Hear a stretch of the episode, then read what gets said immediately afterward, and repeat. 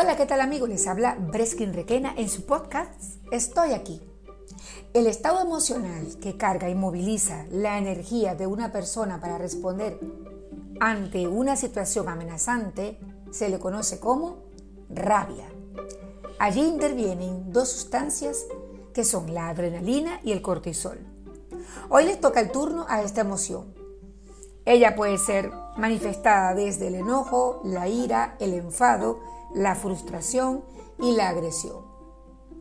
Básicamente la rabia es una emoción que corresponde a los seres humanos. Siempre se ha visto como una emoción negativa o mala, porque realmente está determinada por lo que hace o por el efecto que ocasiona la respuesta de la rabia o por lo que hace sentir a la persona. Todas las emociones nos ayudan, aunque solemos distinguirlas en negativas o positivas. Y esto hace referencia al sentimiento o sensación que desde el comienzo nos produce. Si me hace llorar, si me hace reír, si me hace sentir mucho dolor en el pecho, si el, cúmulo de adrenalina o de cortisol al final me hace sentir un cansancio fuerte en mi cuerpo que me devasta, ¿verdad? Eso es una sensación negativa. Entonces, las reacciones siempre son positivas al final. Por eso es que nos ayuda a la resolución de conflictos, mejorar nuestras relaciones y obtener soluciones. Como mencionamos en cada emoción, tiene su función y por otra parte, esto, si no lo controlamos, si no lo gestionamos bien, empiezan los problemas disfuncionales. Es importante tomar en cuenta que las emociones básicas desarrollan de forma ontogénica a la par con las estructuras neuronales del sistema nervioso. Por ejemplo, estos son la sorpresa, el asco, el miedo, la alegría y desde luego la rabia. Ellas ocasionan o son expuestas por una serie de sustancias del sistema nervioso. Realmente es cuestión de sobrevivencia. Es cuestión de lo que el cuerpo necesita tener ese combustible para poder reaccionar. Es indispensable. El teórico Charles Darwin expuso una tesis en la que demostraba las emociones como un elemento indispensable para sobrevivir. Esto ha sido tomado como la verdad universal para muchos expertos en la psicología. De esa forma, el tomar en cuenta cada emoción y sus expresiones es totalmente subjetiva. Para unas personas, el sentirse alegre o el tener la emoción de la tristeza es tomada en cuenta dependiendo de qué le ocasiona o cómo vive esa emoción. ¿no? Entonces, hablando de la rabia, tiene que ver con lo que, lo que hemos vivido, lo que hemos experimentado lo que hemos aprendido en relación a cómo explotar esa rabia. La rabia es una emoción totalmente explosiva. Es una emoción que su comportamiento va dependiendo de lo que vamos acumulando. Por eso les decía que va desde el enojo hasta la agresión. Podemos, podemos representar la rabia por un simple enojo, estoy molesto, tengo rabia pero no lo expreso y lo voy llevando por dentro. Después paso a la ira, tengo mucha rabia, va aumentando el nivel de, de sensación y de lo que voy sintiendo paso al enfado, que ya es un poquito más fuerte, pero si no lo estoy expresando, se queda en la frustración. El cuerpo se siente frustrado porque es como que si le vas metiendo un poquito de combustión, pero no sale. Es como que si tienes un Ferrari o un carro eh, de carrera y lo llenas de, de gasoil, de ese combustible, lo tienes preparado para la carrera, lo tienes en la pista, pero no sale el carro. Entonces es como una frustración tener ese coche ahí que, no sale. A ver, eso pasa con la frustración. Pero cuando suelta la frustración y se desborda todo, viene la agresión. Porque es en el punto donde no hay control o no hay gestión de emoción. Yo tiendo a cambiar la palabra control por gestión de emoción. Porque la intención no es controlar lo que hay dentro de mí. La intención no es ser un policía dentro de mi cuerpo y, o un sistema de control en mi cuerpo. Voy a controlar cuánto voy a llorar, voy a controlar cuánto voy a reír, voy a controlar... No, las emociones están allí para vivirlas, porque somos seres humanos y tenemos que experimentar cada emoción que sentimos. Solo debemos saber reconocerlas y, e ir eh, empatizando con ellas. Y a través que vamos trabajando eso que es inteligencia emocional, vamos descubriendo poco a poco cómo vamos explotando. Cada quien, cada persona tiene una forma de reaccionar distinta.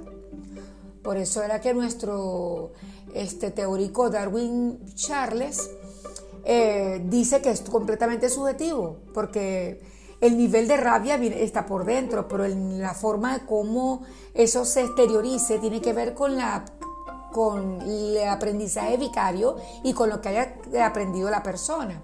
Entonces, continuamos con lo que hemos aprendido de la rabia, ¿no? Eh, la rabia viene activada después de un estímulo. Si yo he aprendido que algo me da rabia, porque lo he vivido, porque lo he aprendido desde la infancia, lo, lo adopto como un aprendizaje para mí. Y voy a ir entendiendo lo que eso me tiene que dar rabia. Entonces, si yo no, no gestiono bien esa emoción, va a explotar.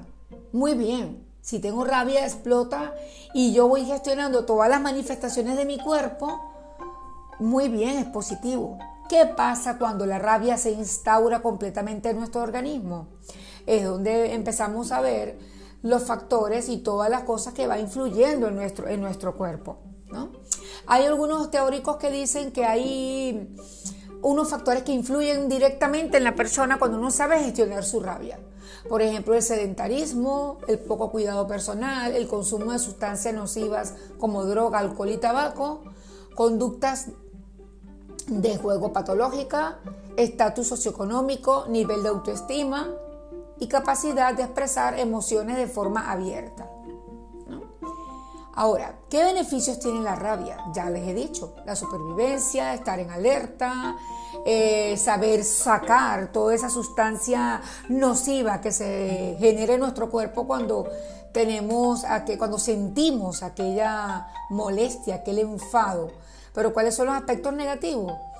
Bueno, ¿qué pasa? Que el cuerpo se enferma, porque cuando sale la adrenalina o sale el cortisol, esa es una sustancia que se vuelve tóxica en nuestro cuerpo y va produciendo daños colaterales. Por ejemplo, podemos sufrir de gastritis, de problemas cardiovasculares, deterioro de salud mental porque nos cansamos de ir, pensando en bucle y de ir mm, dudando de si lo que hice estuvo bien, si, si como expresé la rabia estuvo congruente con lo, que, con lo que sentí o no, y eso va cansando el sistema de creencia y la mentalidad, ¿no? Entonces se deteriora la salud mental, nerviosismo y hasta producir un cáncer estomacal.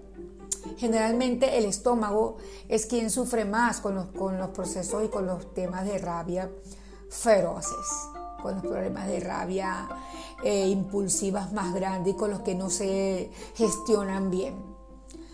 ¿Qué debemos hacer para tratar de controlar, si lo quieren escuchar así, o de gestionar mejor la rabia? Bueno, lo primero que debemos hacer es identificar bien el origen, qué es lo que me está ocasionando rabia, desarrollar una empatía con ese tema, fomentar el respeto hacia ti y hacia los demás. No permitir que el sentimiento del rencor sea el que reine en la vida de la persona.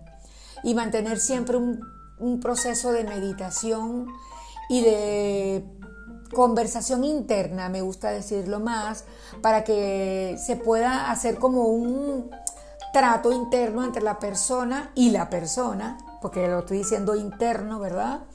Para entonces hacer una gestión positiva de esa rabia. La rabia se va a sentir, el enfado se va a sentir. La cuestión es ¿Cómo lo voy a explotar? ¿Cómo lo voy a sacar? ¿A un chorro eh, suelto o poco a poco? Bueno, ahí se los dejo. Cualquier duda, cualquier... Eh, eh, si quieren que les extienda más este tema, porque hay muchísimo que decir sobre la rabia, que no me da rabia seguir hablando de ella, les puedo seguir hablando de la rabia. No se olviden de mi red social, Breskin RM por Instagram y mi correo electrónico breskin.gmail.com. ¿Vale? Nos vemos en una próxima entrega. Estaremos hablando de otra emoción o de la segunda parte de la rabia. Hasta luego.